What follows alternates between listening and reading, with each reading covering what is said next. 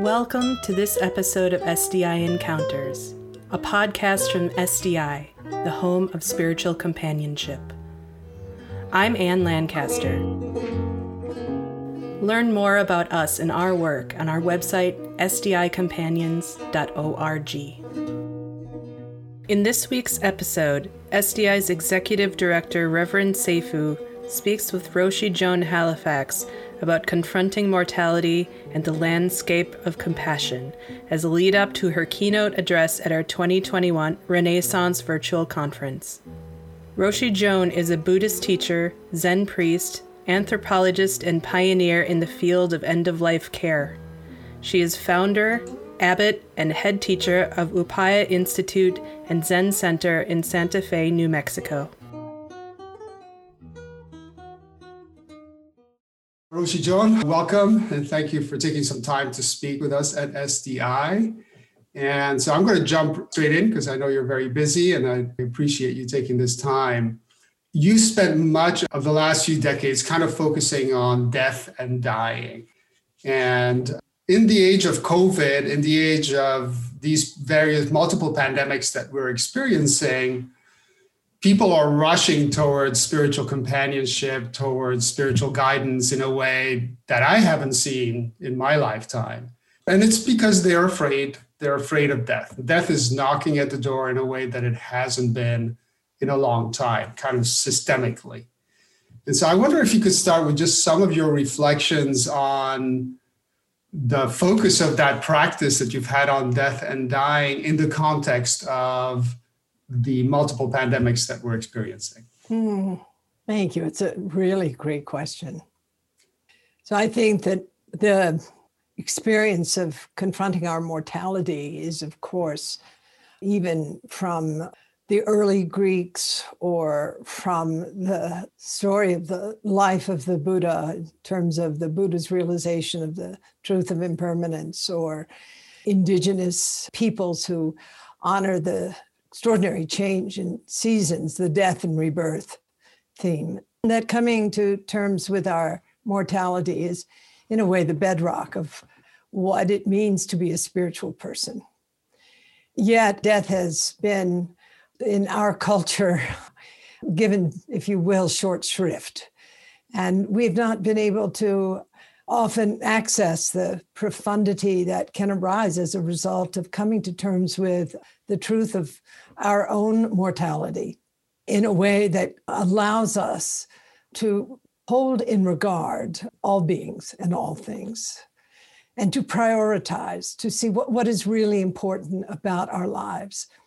And I know in sitting with dying people, which I've done since 1970, so that's a long time. What is that now? 50 years. Mostly when people are dying, they're not thinking about how big their houses are or what they're going to do with their Cadillac. They're thinking about, has my life had meaning? And that question, even from the most atheistic or person indifferent to religion, that question comes up again and again, and it has to do with, have I mattered in this world? And have I taken care of and met those relationships that have been important to me? And have I served others? And have I lived a life of meaning? What was my life all about? Was it just about accumulating money or fame or material goods, or traveling to interesting places? Or did I live a life of kindness and of virtue? And I think, aside from the anguish that one can go through in the dying process in relation to physical degeneration and even mental degeneration, where the mind isn't clear, those are particular anguishes. But the existential anguish around purpose and meaning is a deeper kind of anguish. And this is where spiritual companionship is so important, particularly in the end-of-life experience, but actually our whole life. It's a little late to just sort of jump in the last minute, though a spiritual companion coming alongside can be incredibly supportive and beneficial. But it is to understand, in fact, we all need spiritual companionship.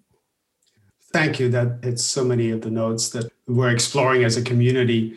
Have you given any thought to what your keynote might be, what you might say to all of us in 2.5 weeks?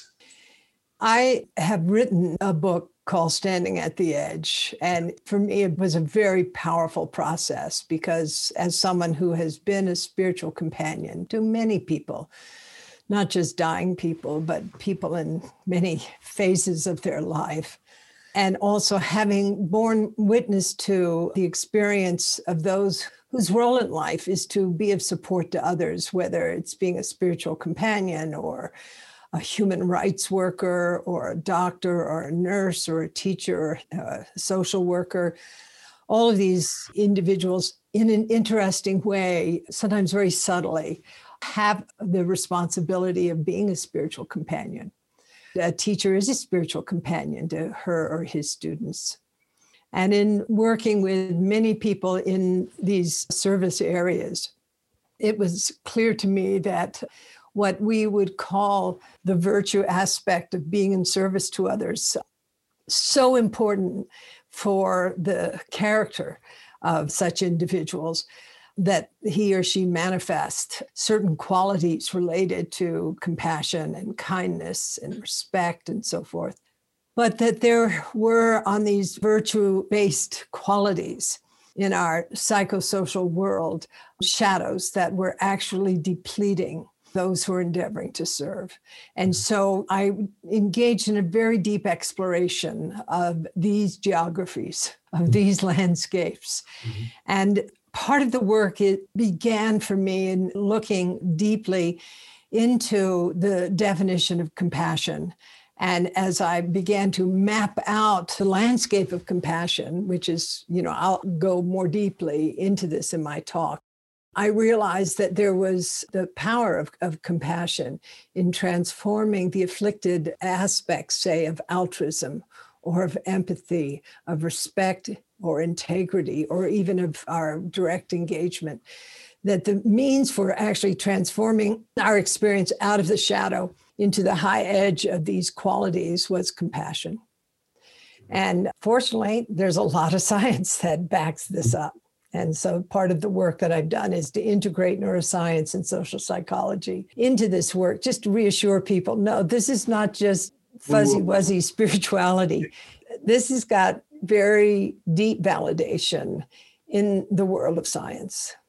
So I'm so looking forward to this conference. The SDI conference is incredibly important because it brings people in the spiritual director world, spiritual companion world, from all over the world, but particularly in the US, brings us together so we can explore how we're doing, what we're doing, and how we can better serve. So I'm very grateful for this invitation and deeply looking forward to the conference. Thank you so much, Roshi Joan.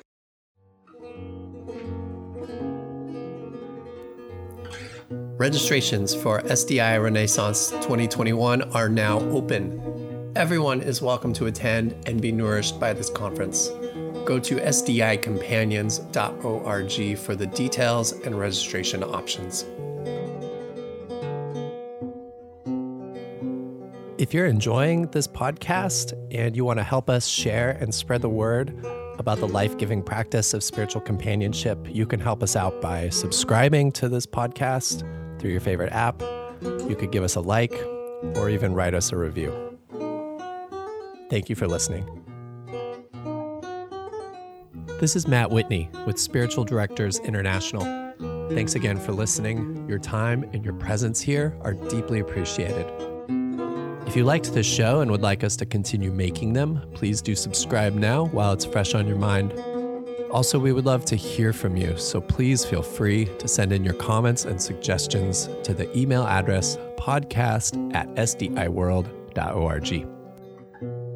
SDI is the home of spiritual companionship. Learn more about us and our work on our website, sdicompanions.org.